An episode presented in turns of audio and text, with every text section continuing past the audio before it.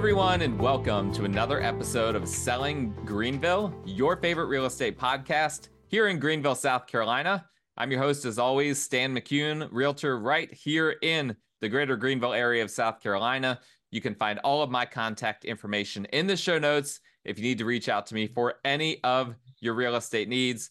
Just a reminder, as always, please like, rate, review, subscribe, any of those good things you can do to support this show. All I ask of you guys to support the show is if you like it, subscribe, like whatever your podcast app or whatever it is that you're watching uh, this on allows you to do, please do that and just use me as your realtor. That's all I ask. I'm not asking, I'm not doing advertisements on the show. I'm not doing anything like that. Those are the only things I'm asking of you guys. Uh, and I appreciate all of my listeners. So thank you guys for tuning in. Today we have a special guest on the show, um, Andrew Dixon, the owner of Dixon Pest. He's recording this from inside of his car. Uh, he's got he's sick, so he's he's he's being a trooper for me here, uh, doing this recording, and uh, and so I really appreciate. It. I've known Andrew for a long time. Um, I've used him for pest control uh, for I mean pretty much since he started his business, as far as I can remember. Um, and uh, and he's been a great friend uh, and and a great person to work with over the years. So Andrew, thank you for coming on the show. Welcome to the show. Thanks, man. Long time listener, first time caller. yeah, that's right. A- Andrew texts me very frequently about the show. So I always I always like when I'm able to have people on the show that are actual listeners that uh you so, know. sometimes i delete those texts too before i send them. Oh boy. I try not to be too controversial. Andrew says he tries not to get too controversial but i i beg to differ on that point. Uh, well um andrew again thank you for coming on. Um for those of you that are listening or watching, uh, I will let you know that we started the show and then Andrew's phone overheated, and so we're we thankfully we didn't get too far in. We're we're having a we're having a redo here. This is what That's happens right. when you try to when you try to do Zoom uh, from inside of a hot vehicle. Um, That's right.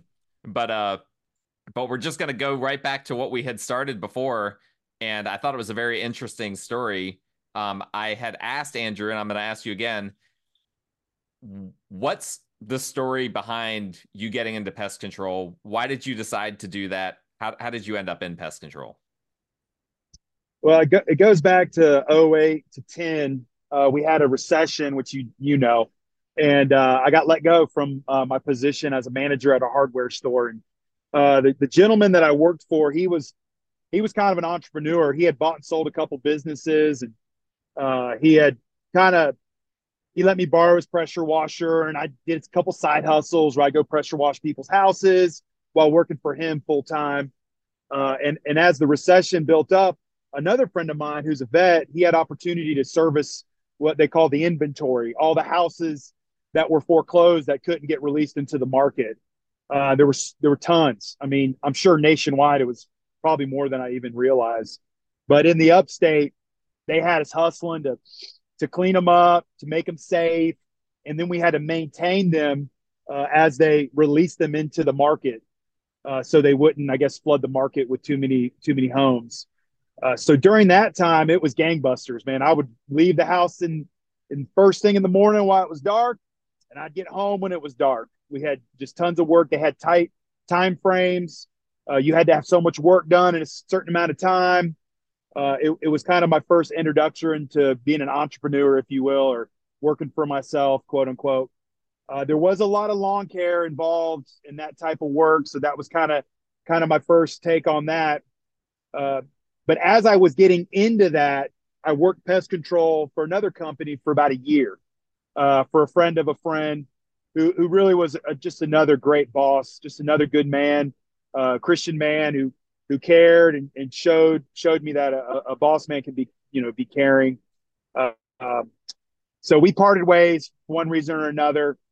That was my first ta- you know my first taste of pest control kind of put that on the back burner, right? So as the as the inventory started whittling down, HUD basically started making their restraints higher and higher and higher to the point where it was just stressing stressing me and my family out.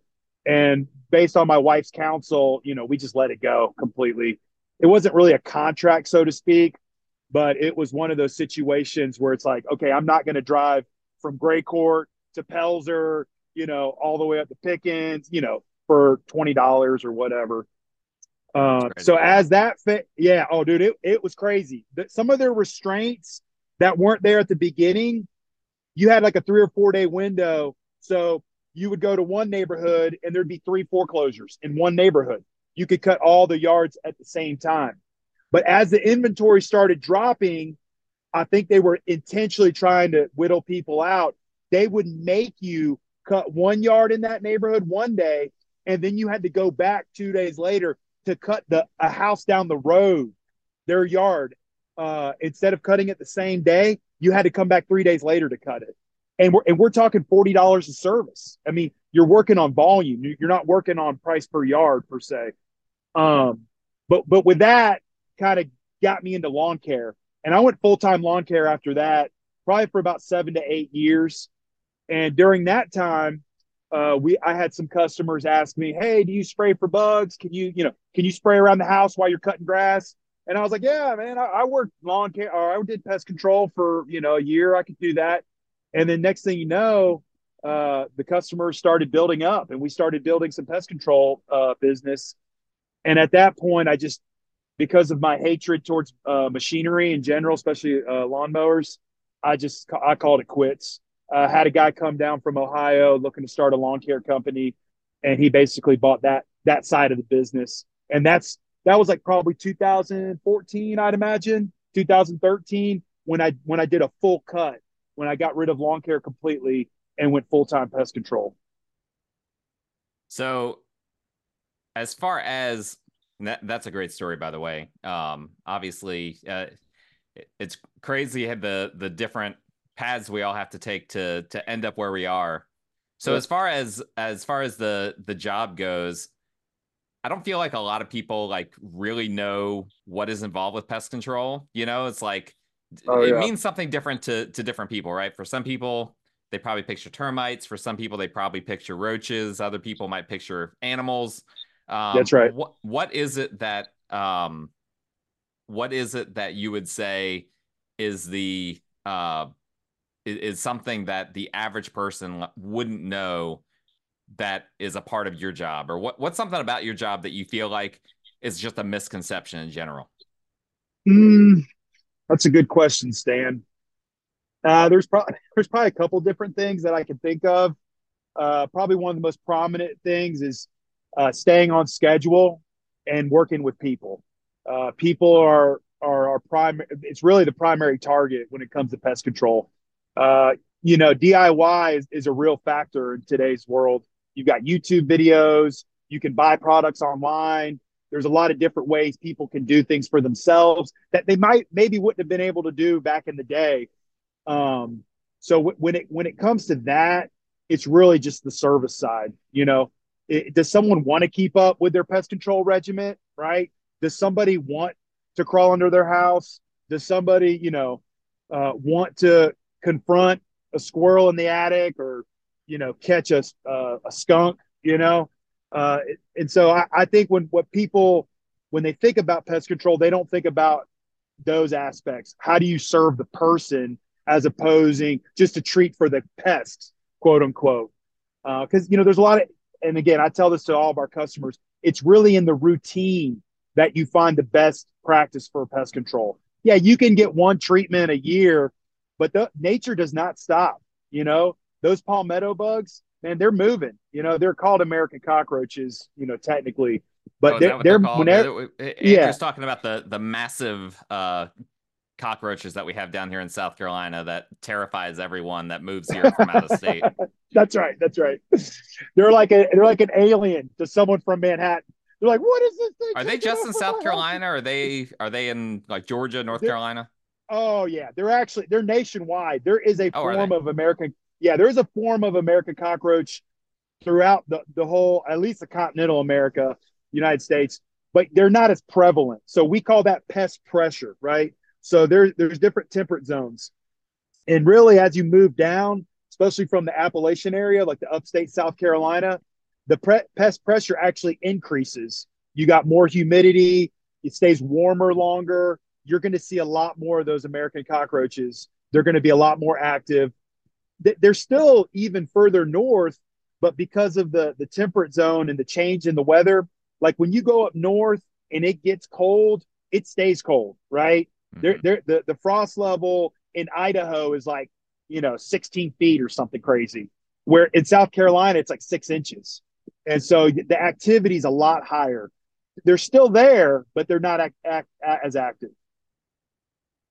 Yeah, and that's um that's one of the tricky things is knowing when they're going to all of a sudden start appearing. Like I've run into that with some of my rentals where it's like all of a sudden, you know, they're they're just appearing out of nowhere. Sometimes yeah. my clients that move here from from out of state too, um, you know, it's just kind of it's just kind of confusing. Like, what do we do about these stupid bugs? Um, and uh, thankfully, people like yourself are are able to address them, and and you've been great about you know if a service you know doesn't quite eliminate the pest, come back out. You've always been great about that. Um, do do do we have do we need to be afraid that any of these that you know cockroaches or anything are starting to become resistant to some of the uh, to some of the uh, chemicals that we're using the against products? Them? Yeah, there there is a generational resistance that can build up. Um, it kind of it kind of depends on the population it kind of depends on diff- there's a lot of different factors. Uh, at Dixon Pest, we we use what we call our triple barrier system, uh, which uses three different products in rotation.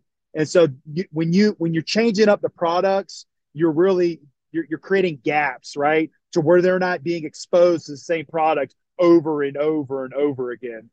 Uh, and again, another philosophy at Dixon Pest, which I would say the industry as a whole is trying to go this direction, is that we're, we're focusing more on what they call the mechanical aspect of pest control or, or eliminating the physical aspects, uh, which could be, you know, foliage control, uh, moisture control. You could, you know, be sealing gaps and things of that nature. Uh, with, with some of the newer technology in building construction, you're finding there's a lot less ways for these pests to get in. Um, now, the, the, caveat is there, there is a, a section or a group of pests that come in on people or animals. Those are what we call like carrier pests or urban pests. Those are the those are the German cockroaches, which are way different than American cockroaches. And a lot the, of people the, are like, the, oh, the German ones are the tiny ones, right? Yeah, and they live in people's kitchens and and uh, inside people's homes. Now they're not just coming in from the outside, right? So the American cockroach, they're in the leaves and the stumps. They like to, you know, build up in your gutters, things like that. But those German cockroaches, they're coming in in a, in a box or they're coming in, you know, on, I mean, literally anywhere. I mean, they, I, I mean, I hate, you don't want to throw any certain company or any certain, you know, organization under the bus, but there's really, you can't run and hide from these bugs. You have to be ready for them, you know? Uh, so the, the quicker that you see one, is the better. You don't How quickly do don't they reproduce? Are they are they are they pretty 30 fast? days. Oh yeah, especially Germans, man. Their gestation period is super fast. Uh they're you are going to have a mess on your hands within 3 months. So if you ever think, "Oh, they'll just go away or I'll just do this and they'll be fine." I would be careful because German cockroaches are very uh they're elusive. They can hide in places that you wouldn't think they'd hide. Behind the refrigerator. Oh, easy. Well, there's a condensate. There's a condensate tray. Them. Yeah. Well, there's a condensate tray under the fridge that collects the water from the motor, and the motor puts off a little bit of heat, right? So guess what? You got two of the biggest things that bugs love: heat and water. And so that's going to be a prime spot for them to hang out.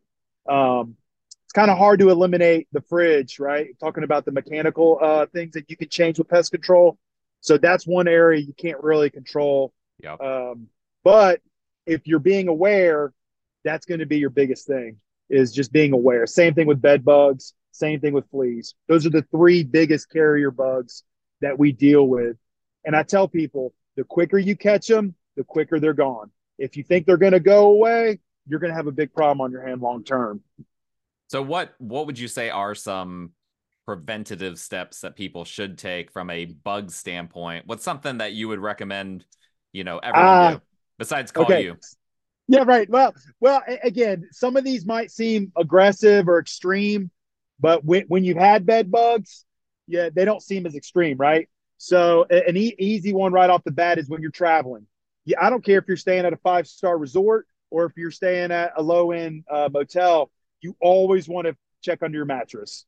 Do a quick check. You know the fecal matter or the blood stains that a bed bug puts off. They're noticeable. You know, uh, maybe use your flashlight on your phone. I would say a, five, a, a two minute inspection around some areas like that can save you big time from getting be- bringing bed bugs home. Do you, do you uh, I also do you tear the bed apart or is or is uh, you can again. I always tell people the more you're concerned about it mentally, the more you want to do your inspection. Um, I definitely would peel away any sort of mattress cover, um, and I would also uh, look at the box spring if there's one under the mattress. Um, don't put your fur- uh, not your furniture. Don't put your baggage or your luggage on the bed right away. Don't put them up against the bed. Maybe put them in the bathtub or set them on a table. Like you, you want to you want to keep it away from the bed until you at least get a good inspection, right? Um, another big one is when you're getting stuff from Amazon or shipping. Maybe open your box on the front porch, right? Do a quick inspection there. Don't necessarily bring it into your home and just open it up carte blanche like nothing's going to happen.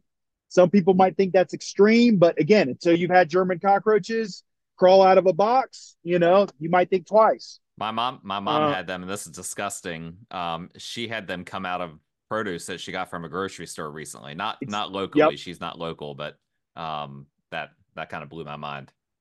Oh yeah, and again, I mean, when when grocery store, when they're getting food from potentially across the world, right? Mexico's a big producer, and a lot of a lot of our favorites, right?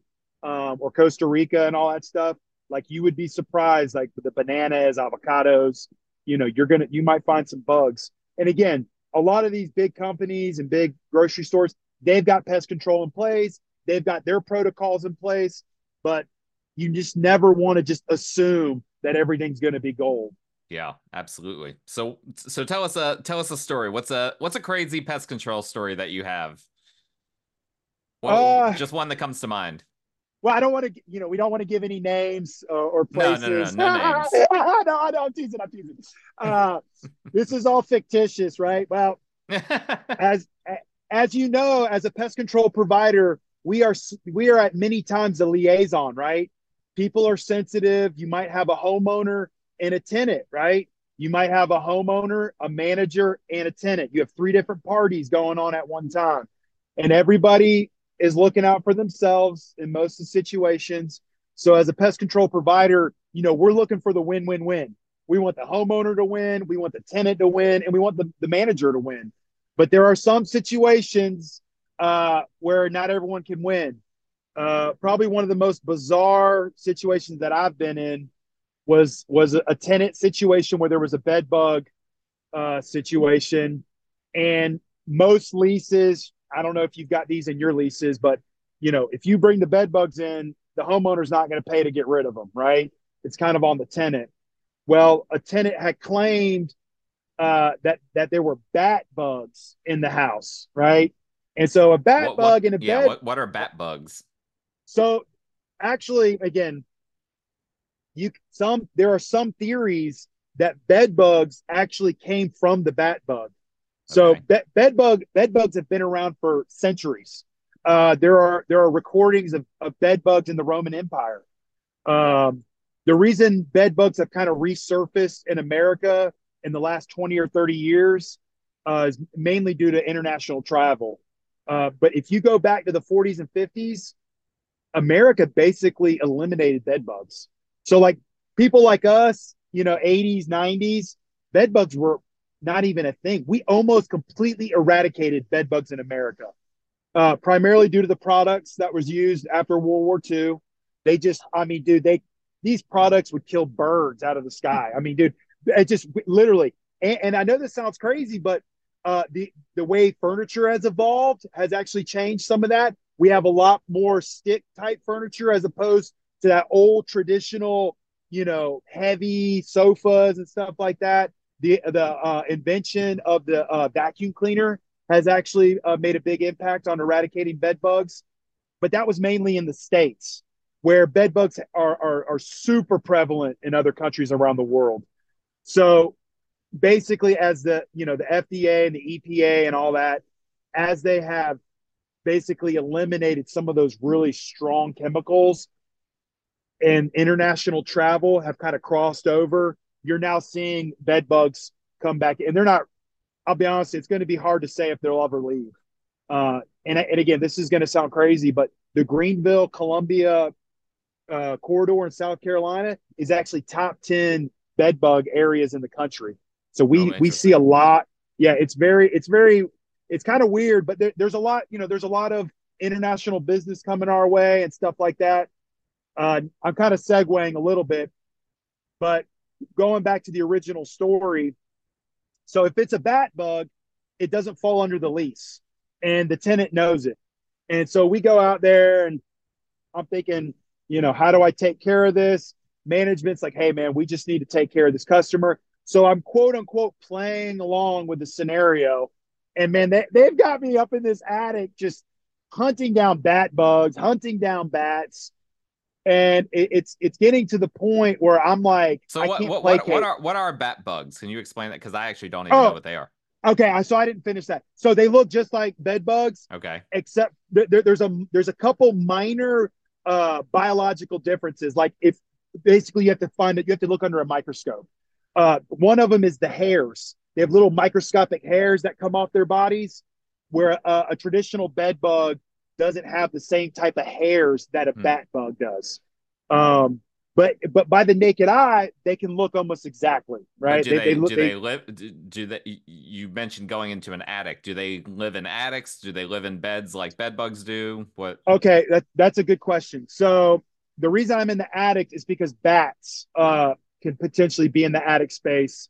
Um, typically, you know, when you find a bat bug infestation, it's because you have a massive bat uh, roost, and the and the bat bugs their their population is getting so is getting so large that the bugs are actually starting to spread through the attic space or through the ceiling. And so what what the tenant was claiming is that the bat the bat bugs were starting to infest her bedroom. And again, it's bizarre because I could have just dropped the hammer and said, these are not bat bugs, right? These are bed bugs. And that's just where we need to stand. But in an attempt to take care of the management and the homeowner and still give the tenant the benefit of the doubt, dude, we're, we're, I'm digging through insulation. I, I've been out there three or four times trying to treat for, for bat bugs and I can't find bat bugs. And it comes to a point where uh, I can't actually get out. I can't go into the, the, the tenant is so concerned about their deposit, they're refusing basically any sort of information that I'm giving them, right? They brought in a third party. They said that it was a bat bug. I know it's not a bat bug. So again, this is not as pest control related. Uh, we've got to go to Clemson. So we're, we're getting to the point where no one's satisfied and we've got to bring in the DPR, Department of Pest Regulation, which is Clemson University. And at the end of the uh, yeah, it, it, it turned from a, a, what I would consider a very turnkey normal service call to you can't even go to the property without you know someone else being there. You're right. Well, thank thank thankfully the Clemson they do an excellent job. They're entomologists and they're that department man they are excellent at what they do. So they they got the the bed bug. They got they went under the microscope and they confirmed it was a bed bug. And so, uh, long story short, wow, the tenant the tenant had to lose their deposit. Again, it's kind of bizarre because it we're talking this this situation probably went on for two months. I, we probably had to go out there six seven times. Um, so do they have to so, get rid of a bunch of furniture then? Uh, well, basically, uh, yeah. Well, the tenant, uh, I think they actually got kicked out. To be honest with you, they brought it in on all their furniture, right? Because I saw it, I saw it on their furniture, and I'm sitting here thinking, if if if there were bat bugs, you would see them migrating, if you will, from the roost of the bats. Because there's also bird mites, and again, bird mites they kind of mites and and bed bugs they kind of can look similar, mm-hmm. but again, you know, Never say never in pest control, man. Never say always. So you want to give people the benefit of the doubt, but there comes a point in time where it just got so crazy. Uh, we basically had to call in the big guns, you know. That's wild. And thank yeah, thankfully Clemson got got that under control. So so let's transition for a second here to termites. So I think most people know that termites eat wood and are and are obviously bad for homes, right? Um, but beyond that, I don't feel like people necessarily know a whole lot about termites, where they come from, what what they're trying to do. So, how do termites end up in homes, and at what point are they actually a major problem? Okay, that's a good question, man. So termites, they're the only organism in the world that eats wood. By the way, so if anyone ever thinks that another insect or something else is eating the wood, they're mistaken. The, the, uh, the other are, ones are like what? They're burrowing in the wood correct. or, or laying eggs in the wood or something like that? That's correct. So powder post beetles, uh, old house borers, carpenter ants, things of that nature. They're still using the wood. Um, even carpenter bees. They, they, they're they are burrowing into the wood, but they're not actually consuming the wood for food. Hmm. And the only reason termites can do that is because they have little organisms in their gut, right? So it's it's weird because the termites aren't the ones actually digesting the wood. There's actually an organism, another little organism inside their body that's digesting the wood for them. Oh, so it's kind of it's kind of parasite cool. kind of thing. Yeah, exactly. Something in their gut. Um, and again, not to not to bash the termites, they're very important to our, our you know ecosystem. Um, in fact, in South Carolina, some studies have shown that there are one to three colonies per square acre. So I tell people, it's not if, it's when. They're literally everywhere. They, oh, you yeah. just can't get away from termites in South Carolina. Now there are two different types of termites right now. There's really three, but two main ones in South Carolina. One is the native subterranean termite. The other one is what they call the Formosan termite. Now the Formosan termite came over during World War II. Uh, Formosa, I think, is like an island by the Philippines, maybe. And so it's a very subtropical, aggressive termite. It eats it eats wood like 10 times faster than a native uh, subterranean termite. Wow. The good news is, is based on Clemson and their studies, these termites haven't made it past Columbia yet. So there, there's a big temperate zone change in Columbia as you come up to the upstate. So they cannot survive in our temperate zone, which is great, right? Because they eat wood 10 times faster. Um, but if you go down to Louisiana, you go down to Florida, man, they are taking over. Uh, it's a much more aggressive termite. Some of the the treatments are going to be a lot more aggressive. Uh, from a business standpoint, the contracts will vary because of the ferocity of the termite. But right now, we're still, you know, I think they've had two sightings right south of Columbia. Um, so the, that's good news. The native termites, you know, they still eat wood, man. They still they, destroy how wood. Up, how do they end up in someone's home? Uh, a lot of times it's it's not necessarily dilapidation of a structure. Uh, I would say it's the lack of maintenance, maybe. Uh, you know, there's no house that's going to be, you know, never exposed, right? Uh, I, like like I said before, you never say never, never say always.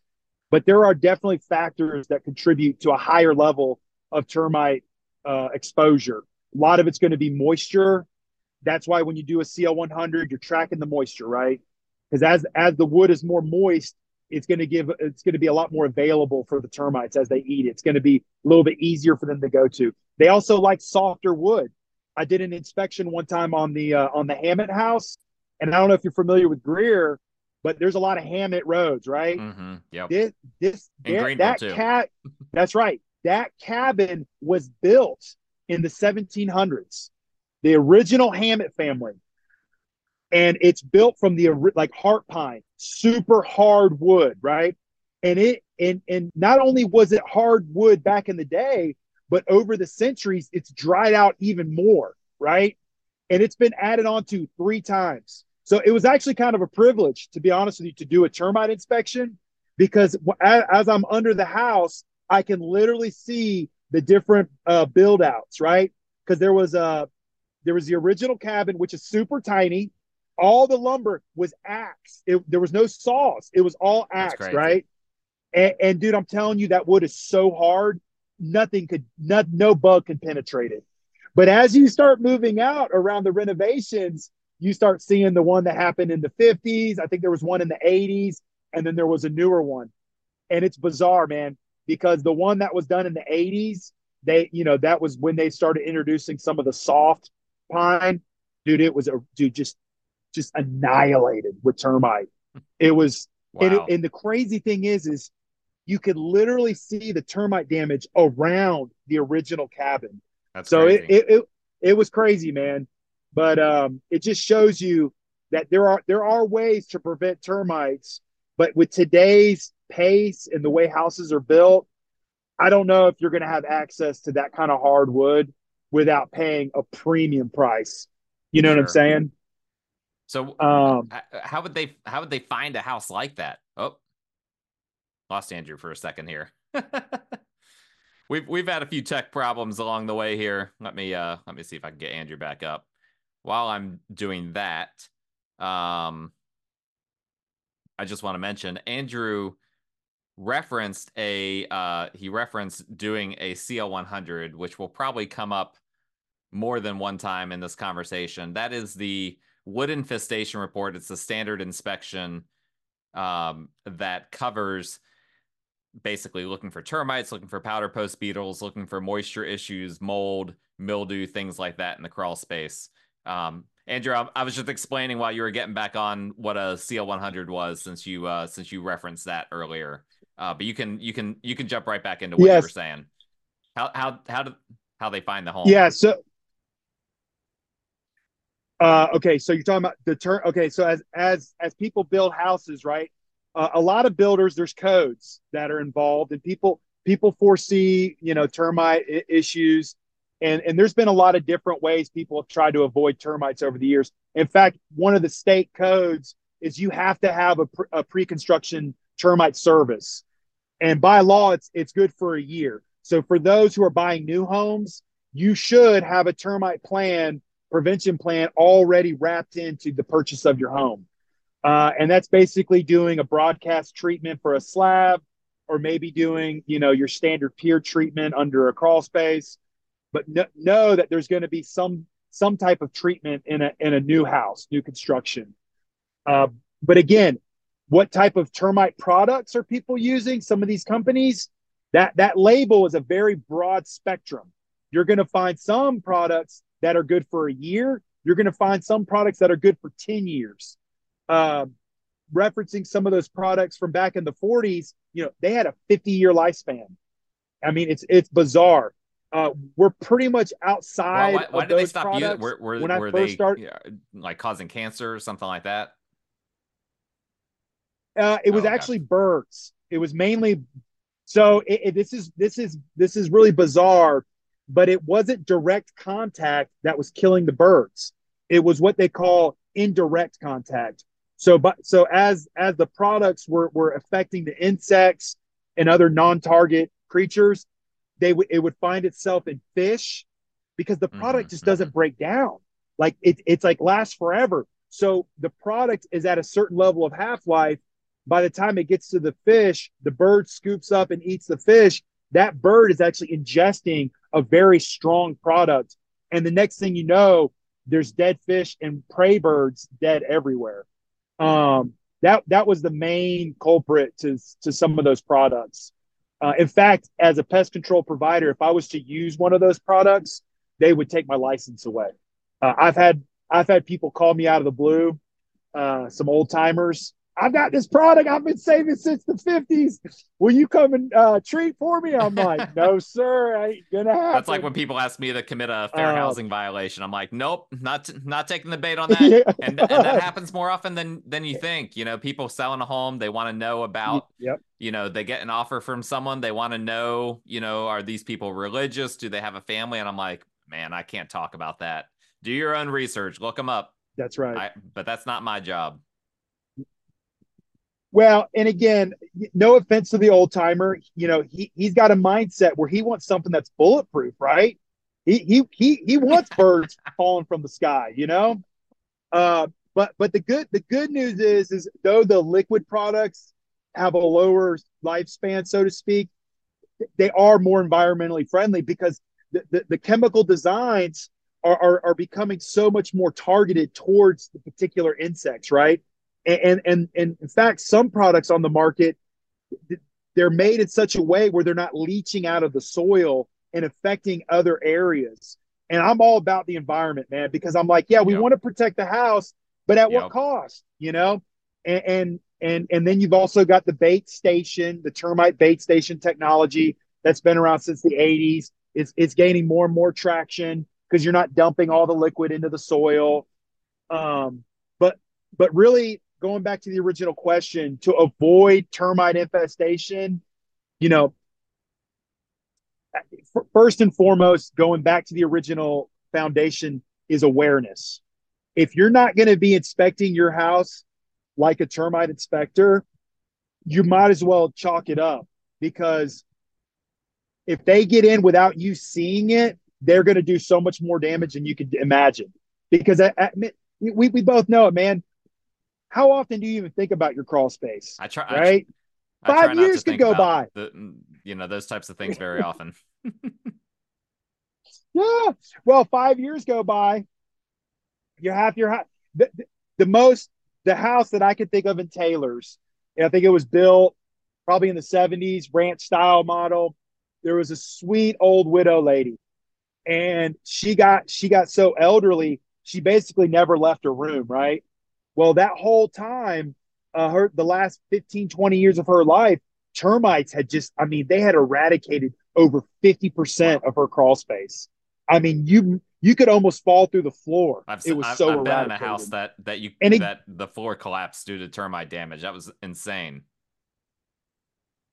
Yeah, it, it, and and again, does it happen overnight? No, it happens over time. So awareness is the number one thing. St- being aware. Second thing, and today I'm just you know I'm a little biased as a pest control provider, but having a prevention plan is just gold, man. Because not only does it give you peace of mind, but you get that inspection. You get someone walking your property, crawling your crawl space, checking your garage, and then they're also making sure that you know if it's a liquid treatment or a bait station product that everything is working the way it should. You know, and then uh, and then the final thing is with that prevention plan, you know, you should be getting a what they call a bond, right?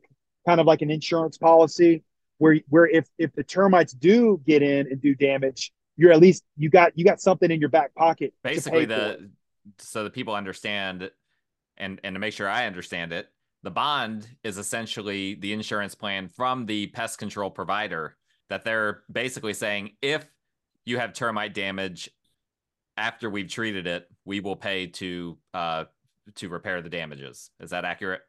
Up to up to a certain correct. Amount. That's right. That's right. And so basically, it's illegal to put a bond or insure, so to speak, a house against termites. Uh, a, a, treatment has mm-hmm, to mm-hmm. go along with it, which mm-hmm. is why it's okay, called a bond, right? So you, so so if someone's like, if someone tries to quote unquote bond your house without a treatment, they're basically breaking the Thankfully, law. I've not run into um, that yet. But but I'm well, sure you know, it's, it's becoming more and more rare. Oh yeah. Well, the good news is is the state requires a level of insurance for all pest control companies. I can't do a termite service at your house without being properly insured by the state. Um, and so that that's across the board. They require that every year. I've got to make sure that that our certification and our licenses all are in line with everything that the state requires. So there is some accountability so, there. Real quick, let's pivot to animals. Uh, what's got, what's like the primary animal pest that uh, that you run into down here? Uh, you know, probably mice. To you know, my, mice and humans have been together for eons, right? You know, depending on your your beliefs. You know, it's definitely yep. thousands of years. In fact, a, a, lot of studies will say wherever there's a human within 10 feet there's going to be a, a, rodent of some sort that's that's not, that's uh, we, we have a really symbiotic about, relationship okay. Yeah, I've had my share of rodent man, problems got, got in, in, my homes, as you well know. Caught two of them in my current house myself. I know. Well, well, it's it's it's crazy, man, because I never will tell someone we can create a house that a mouse can't get into. Yeah. It's impossible. What we can do is create an environment that is less conducive to rodent activity. And a, a lot of that is within your control, but some of it is not in, in your control, right? So, for instance, someone might have a house with a creek in the backyard, right? And that creek is just, it's an environment and a habitat that is super conducive to rodent activity. Uh, you might have, we have a customer that lives next to a peach orchard, right? Rodents are going to be attracted to that falling fruit. So, you know, when it comes to those type of situations, you know, we recommend what we would call a, a regiment, right? Where you're doing everything you can to keep them out, so to speak, but then you're making measures to trap them or kill them before they enter your home. Uh, the good news is is they're not on the endangered species list, right? So you know we we at Dixon Pest Man we do we do our darndest to make sure that we're not messing up any sort of creature animal that is not within you know that structural issue. Like like for instance, you know a customer, hey, I need you to come out and I need you to kill these squirrels in our trees. Well, you know, not only does it go against my beliefs because I don't want I don't want to just go out and just kill animals for fun, um, but it's also sure. illegal for me to do that, which is great, you know.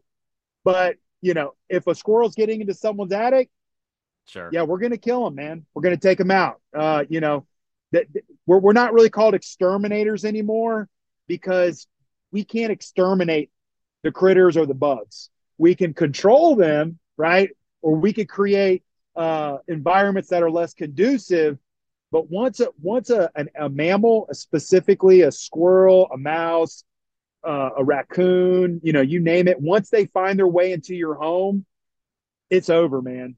Because they've got a, a, a brain pattern that once those foraging patterns lock in, they'll never not come back.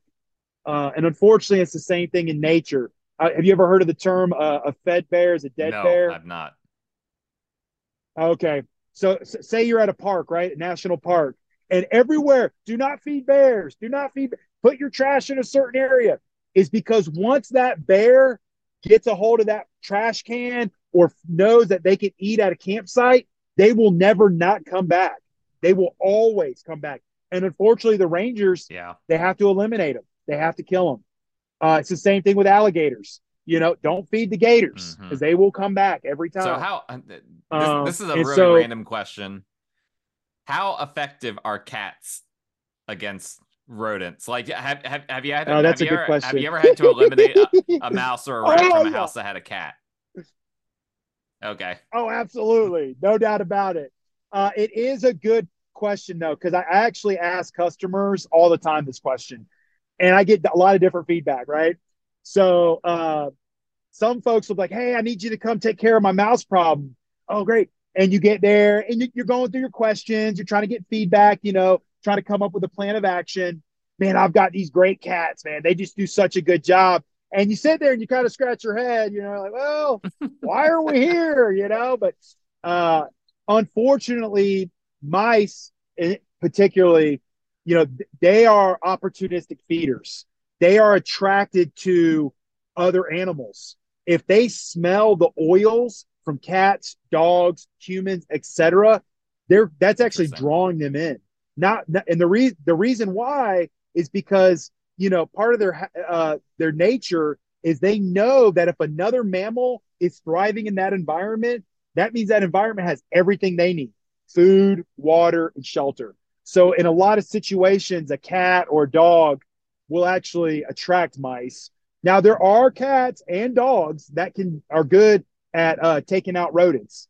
Um, I've had some some customers they'll be like, "Oh, you just can't feed them. You got to starve them." You know, they're they're going to come and that's okay, when they get that, hungry. That's an interesting strategy. And then I've got some that, customers. That doesn't sound that doesn't sound like something well, that uh, animal uh, rights people would be happy about. lovers. I know. Well, and on the other hand, I've had some customers like, "Oh, we feed our cat really good." you know, and they always have a dead mouse on the front porch for us. They've got a little business so, relationship going uh, on. It, it, that's right. That's right. So I, I, will say, you know, there is probably a place for cats to be what they call mousers. Uh, but I would say in general, as a as a normal residential homeowner, you know, I wouldn't count on it. I mean, most cats are getting, you know, they're kind of lazy in my opinion. Uh, but they, you know, they're still a great pet to not, have. Not in so, my opinion, you know, but uh, where, but, where people I know there are some that, people that will agree with you on that. So we'll uh, we'll let that one slide. yeah. Well, the, the scariest crawl space I've ever been in was uh, a cat infested oh. Crawl space. Dude, I'm telling you, snake. I've had situations where I've had snakes and all that, but when you're in a crawl space and there's oh about 30 cats under there, dude, it's like a horror movie because you you hear them, they're everywhere, and they make all these noises. And I that was one of the only times where I actually carried a weapon with me because I was so scared. And you know what the call was? I was there to hunt down a dead cat. Like I literally was trying to find a dead animal and I could not find that cat anywhere. And those cats had completely destroyed the HVAC wow. system. So when people when they feel like they can feed cats on the outside to keep other critters away, they're actually inviting. Um, I've had a lot of like rat calls, not mice, but rat calls because people are feeding uh, feral cats, and that food that they put out on the back porch is actually attracting uh, rats and other that? animals like possums and stuff like that. Interesting. Oh yeah. Let's uh let's transition here, and we only have a few more minutes left. I know I got to let you go. I appreciate your time. Let's talk about moisture. Oh man. Let's talk about moisture for a second because obviously, you know, when you're doing a CL 100, you're checking moisture levels in the crawl space and all of that. One of the key ways that uh, that a house can the structure can be compromised is by excessive moisture. But moisture is confusing to people. I run into this a lot, particularly people coming right. out of state.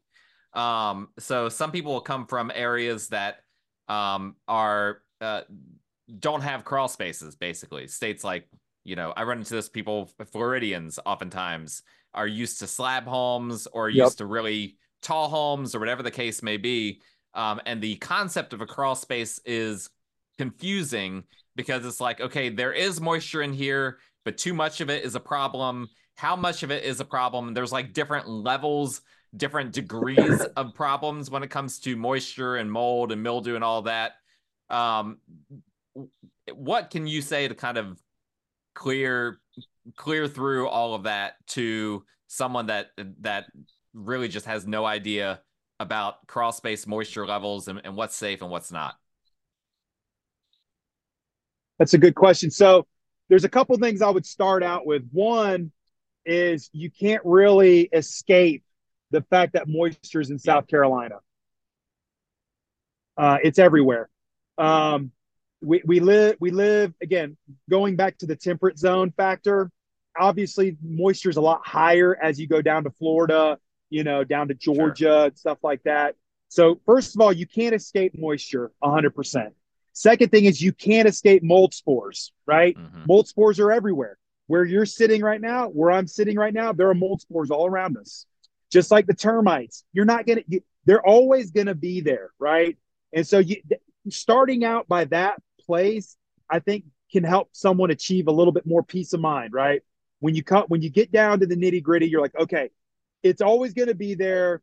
What can I do to prevent excessive moisture or excessive mold buildup or proliferation of mold uh, or excessive termite damage, right? And so, first and foremost, you're going to those those three aspects, though they all come together, they all kind of show themselves in different ways. So, like a termite, I try to tell people they might start freaking out, right? Oh, I got termites. Listen, you've already tackled the first problem. Your number one problem is that if you don't know the termites are there, that's when they cause the most damage. But once you find out that the termites are there, you're good because they're mm-hmm. not really fast. They're not like they're not going to tear your house As down in, in those, five uh, days. Those ones so you've eliminated. yeah, that's right. The yeah. promotions are not here exactly, and so like we got it. Like this is this is good news. We found out that they're here. Now we can deal with it. Um, and so that's more of a structural issue. The only reason you need to worry about termites is because of the structural damage, right? So now that we've stopped the bleeding, we can now assess this situation and make sure your structure is properly put together. Now, with mold, it's more of a, you know, what they call air quality, right? There is a wood destroying fungus, which, based on the state and the findings of Clemson University, that moisture content of that lumber has to be over 28%. That is a an environment in which fungus can proliferate and it starts to eat the wood as it as it grows. So I tell people, once you find that water problem, whether it be moisture entering into the crawl space, prime, it's usually going to be a water leak of some sort, right? So that's a that's just like the termite. Once you find the water leak, man, we're good. We've stopped the bleeding. We can step back. We can get a plan together, and we're going to take care of this. Um, as far as like more long term moisture issues, that's going to be a little bit more difficult because uh, a lot of that has to do with air circulation. The good news is, from an air quality standpoint, theoretically, your air conditioner is supposed to be an enclosed system. So, though you might have higher moisture readings in your crawl space, if your air conditioner is running properly and sealed properly, you have a, a good divider between your crawl space mm-hmm. and your living area. So that should put you in a place where if there's uh, too many mold spores in your in your living area, it should be going through your filtration system and your air conditioner. So in a, in effect, you're controlling those mold spores, right? Uh, whenever you find a mold buildup in someone's living area, typically there's usually an issue with the air conditioner or it's maybe a vacant house, or there's a massive water problem in someone's home. So I've been in I've been in some houses where they're running window units, right? The window unit technically is supposed to drain out the back to the exterior of your house, just like all HVAC units. They have a condensate line, the water evacuates to, to the outside exterior. But some of these folks, primarily renters, they don't care. The water is leaking inside the house down the wall. So you walk into the room and man, there's black mold everywhere. Yeah. You see what I'm saying? So the, the system that is supposed to be filtrating the mold spores is actually almost yeah. feeding itself in a sense, right? And so those are the situations that I would be most concerned about, right?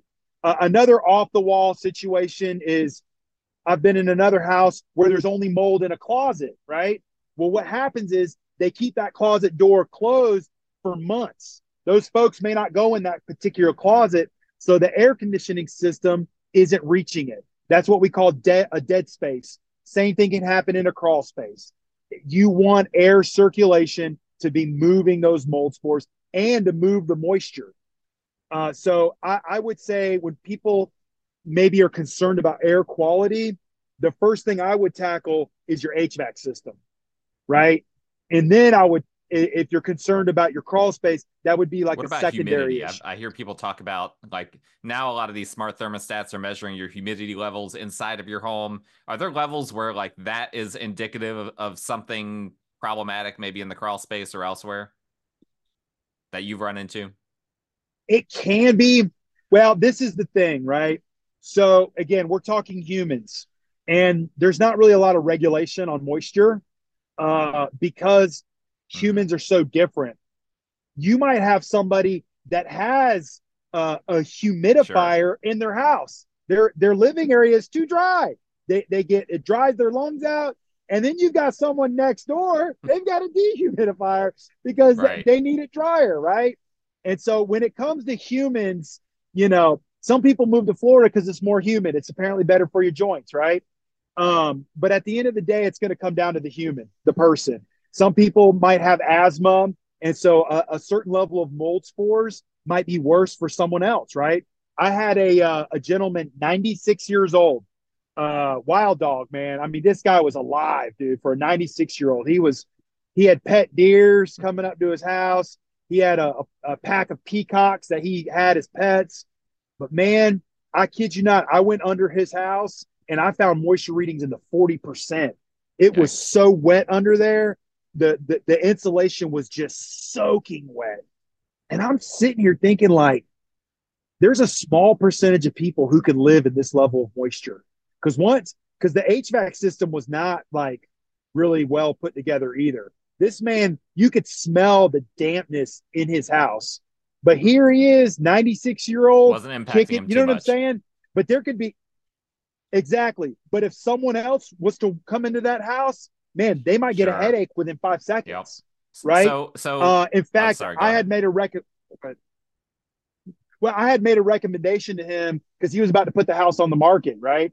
And I was like, man, I don't know, you know, this is going to ding yeah, a, a moisture report like forty percent no crawl space moisture. Yeah, no, no. And you know what he said? He goes, I don't care. I'm not, he goes, I'm not doing nothing. he, he told me, he's like, I'm 96 years old. He goes, they can take it or leave it. I said, yes, sir. You that's, know, so again, you see how much realtor. he cares about it. so, so you're, if someone is, uh, comes to you and they're like, Hey, my humidity is consistently above 50% in my house, you're not inherently concerned about that. No, no, I'm not. If if it comes down to tacks and needles, the the way that we can really get down to it is is basically an air test or a culture test. And what that does, it gives you a spore count. And again, th- this, this is tests? still not completely well, we we do, but we send it to a okay. third party laboratory, right?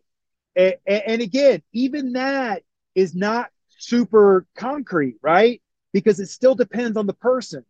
The, the, the reason we do these tests is because we can sure. at least get a spore count. And then there's a general there's a general consensus on if a spore count gets so high, it would be considered problematic for the general public, right? And so at that point, all the parties involved can be like, okay, well, this is, you know, this might be an issue. We might need to address it.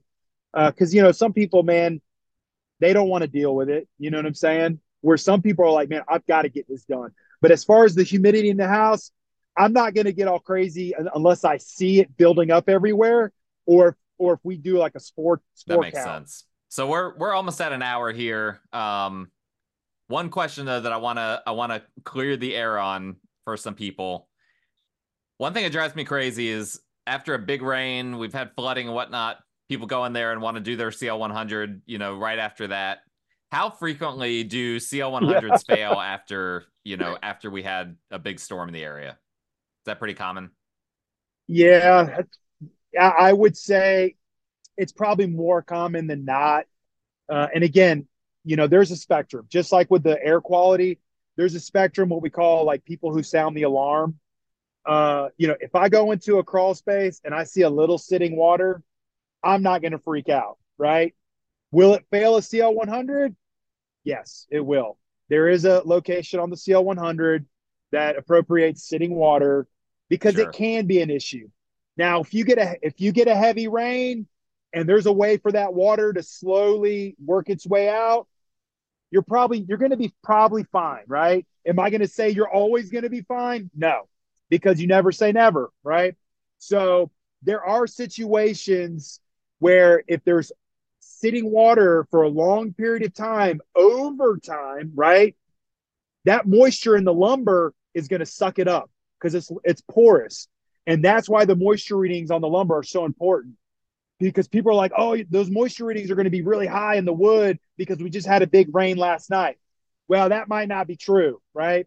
You can have sitting water. I've and I've had this many times. Sitting water in the crawl space, 15 to 16 percent in the in the lumber, right? 15 to 16 percent does not fail a CL 100, does not proliferate fungus or mold. It's actually a very good number for for lumber, but that's because that water, that sitting water, isn't always sure. going to be a long term issue, right? It just happened to come in, you and, know. And it's normal but, for crawl spaces honestly, to have, this, you know, sitting water after after some rain. It's po- yeah, it's po- it's sure. very possible, right? I mean, man, I've I've done moisture work in crawl spaces that have nine percent moisture readings, just because the people were so concerned about water getting in. And I'm sitting here thinking, like, this is this is amazing. Like nine percent is is is insane. But they still they're probably they, from Florida. peace of mind, they want it. yeah. um, and so I would say, uh, you know, if if if there are some companies they will take a look at the the water stains on the foundation to you know I can't remember it's like inc- they use incandescent light or whatever. Uh, I feel like that that can be a little misleading personally because that those moisture stains may not be necessarily due to something current. It might be a situation that's that that happened years ago. Uh, am I saying that it's not it's not helpful to, to a potential buyer? You know, a buyer might want to look into that. Uh, I don't know if it's going to give you great data. I, I'm a very big stickler on the moisture readings in the lumber because I think that's the most telling. That's going to tell you if this is if this has been a long time uh, occurrence. In my Absolutely. opinion. Well, Andrew, I think that's about uh, all the time that we have today. Is there is there anything that we didn't cover that you were hoping to cover? Do you have anything else to say to the audience? Uh, oh man. Well, I love the podcast, man. I'm, I want to take a moment to brag on it a little bit. Uh, well, you know, in, in today's world, I feel like uh, there's a lot of people that can talk about things, but I really appreciate the fact that you go by a lot of numbers, and I think that gives us a lot more uh, it helps us evaluate the the market. You know what I'm saying? It, it's a little bit more telling. So I appreciate you doing that homework because it. I know it takes a lot of work, man. Thank you. Um, and, and, and it does it does help us from a pest control standpoint because it it gives us an idea of how many people are potentially moving in. You know, who's building houses and things like that. So th- thanks for doing that, man. I really Absolutely. appreciate your hard work. Uh, other than that, man, you know, I can I can always talk about a ton of pest control we'll have stories. You on for a second show where I'm you just, can just tell stories. I, that's right. That's right. I just, I, I just, uh, I'm really, I'm really grateful for the customers at Dixon Pest, man. I just think about all the different people that we've been able to serve over the years, and this might be a little chance for me to to tell them I appreciate them because I'm sure some of our customers listen yeah, to your podcast as well. So. so. well, that was Andrew Dixon from Dixon Pest. Um, I'm always an advocate for local businesses, small businesses. If you need pest control, contact Andrew. Um, I will. Andrew, you want me to put your phone number or your email or what? Just uh, we'll we'll talk afterwards. I'll, I'll I'll figure out what contact information you want me to to put in there. Uh, but that'll be in the show notes in case you need to reach out to Dixon Pest for any of your pest control needs. Highly recommend them. I've used Andrew uh, as I said earlier, for a very, very long time. He's always done a great job, stands by his work. Um, his employees are great as well, uh, which is not easy in this environment, as as any employer knows. um, but uh, but what's no, that? Uh, I yeah. said, you know, that's right. well, that's a that's a wrap for today's episode. Thank you guys for listening. My contact information is in the show notes. Andrew's will be as well. If you need to reach out to me for your real estate needs, him for your pest control needs, and please, if you like the show, physically like it by pressing the like button, hit the subscribe button. If you're on uh, YouTube, leave a little comment.